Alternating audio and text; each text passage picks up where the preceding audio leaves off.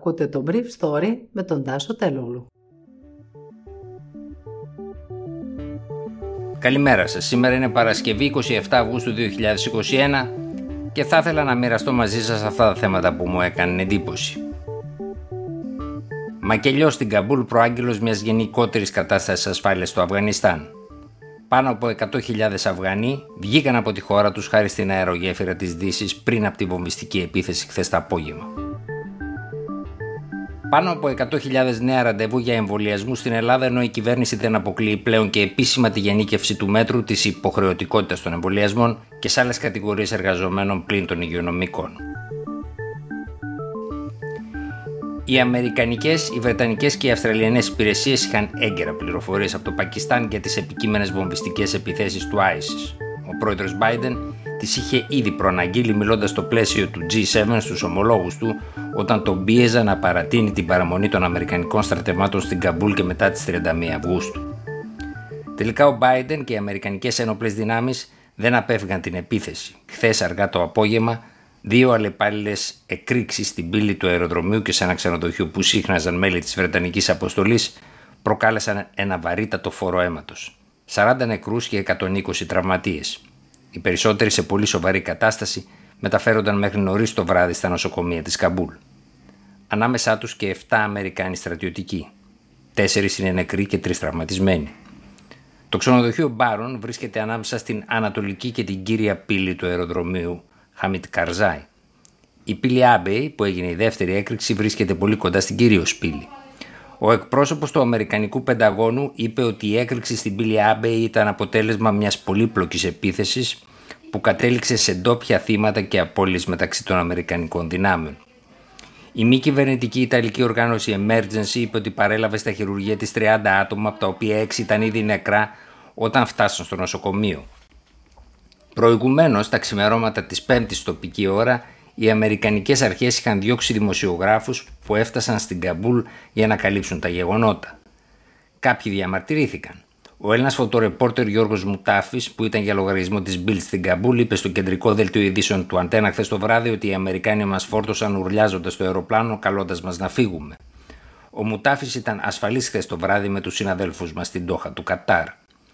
Μετά την επίθεση, ο γερμανικός στρατός προσγείωσε αεροπλάνο νοσοκομείο για να βοηθήσει τους τραυματίες Αμερικανούς, ενώ ήδη είχε διώξει νωρίτερα την τελευταία πτήση του από το αεροδρόμιο Χαμίτ Καρζάη για το Ουσμπεκιστάν.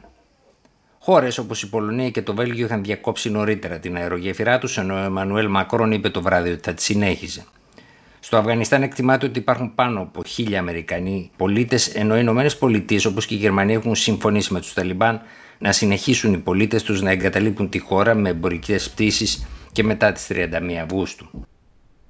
Αργά τη νύχτα οι απώλειες του Αμερικανικού στρατού σύμφωνα με τον Αμερικανό Υπουργό Άμυνας είχαν φτάσει τους 12 πέραν των τραυματιών ανάμεσα στους οποίους κάποιοι βαριά. Ταυτόχρονα στο Telegram το Ισλαμικό κράτος έδωσε λεπτομέρειες της επίθεσης.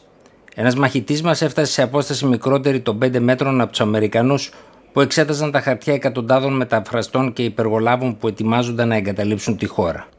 Σύμφωνα με την οργάνωση, ο βομβιστής αυτοκτονίας λέγεται Αμπτούλ Ραχμάν Αλογκάρη.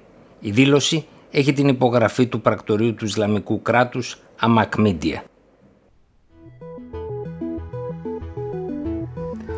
Περίπου 100.000 νέα ραντεβού εμβολιασμών μπήκαν στο σύστημα αυτή την εβδομάδα, μεταξύ των οποίων και πάνω από 7.000 ραντεβού υγειονομικών.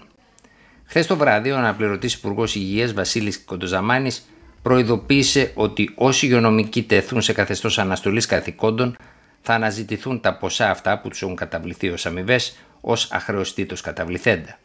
Θα πρέπει δηλαδή να τα επιστρέψουν ανάλογα με τις ημέρες τις οποίες λείπουν από την εργασία τους.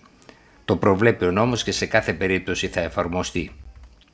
Έτσι ο κύριος Κοντοζαμάνης επιβεβαίωσε το δικό μου ρεπορτάζ χθες το πρωί ότι ένας από τους λόγους της επίσπευσης της αναστολής αδειών ήταν η παρατήρηση διοικητών νοσοκομείων ότι πολλοί από τους εργαζόμενους που δεν θέλουν να εμβολιαστούν είχαν ζητήσει και είχαν πάρει τις κανονικές τους άδειες.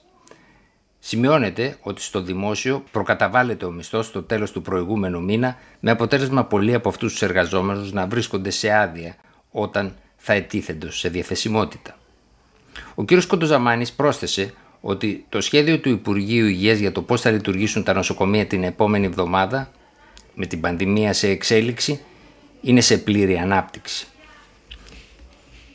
Υπάρχει πρόβλεψη και θα υπάρχει σχετική νομοθετική πρωτοβουλία τις επόμενες μέρες να μπορέσουμε να έχουμε στη διάθεσή μας υπηρεσίες outsourcing όπως λέμε για υποστηρικτικές υπηρεσίες στα νοσοκομεία και στις δομές.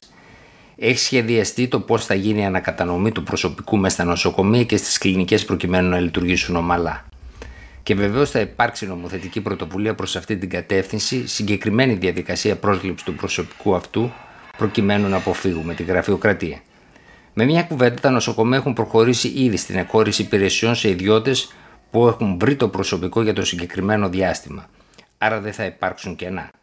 Συνολικά, η κυβέρνηση, εφόσον στεφθεί με επιτυχία η επιχείρηση υποχρεωτικότητα των εμβολιασμών στους υγειονομικούς, θα την επεκτείνει και σε άλλες ομάδες πρώτης γραμμής του δημοσίου, όπως τους εκπαιδευτικούς, τους εφοριακούς, τους αστυνομικούς, τους λιμενικούς και στο τέλος τους εργαζόμενους στα μέσα μαζικής μεταφοράς. Ήταν το Brief Story για σήμερα Παρασκευή 27 Αυγούστου 2021.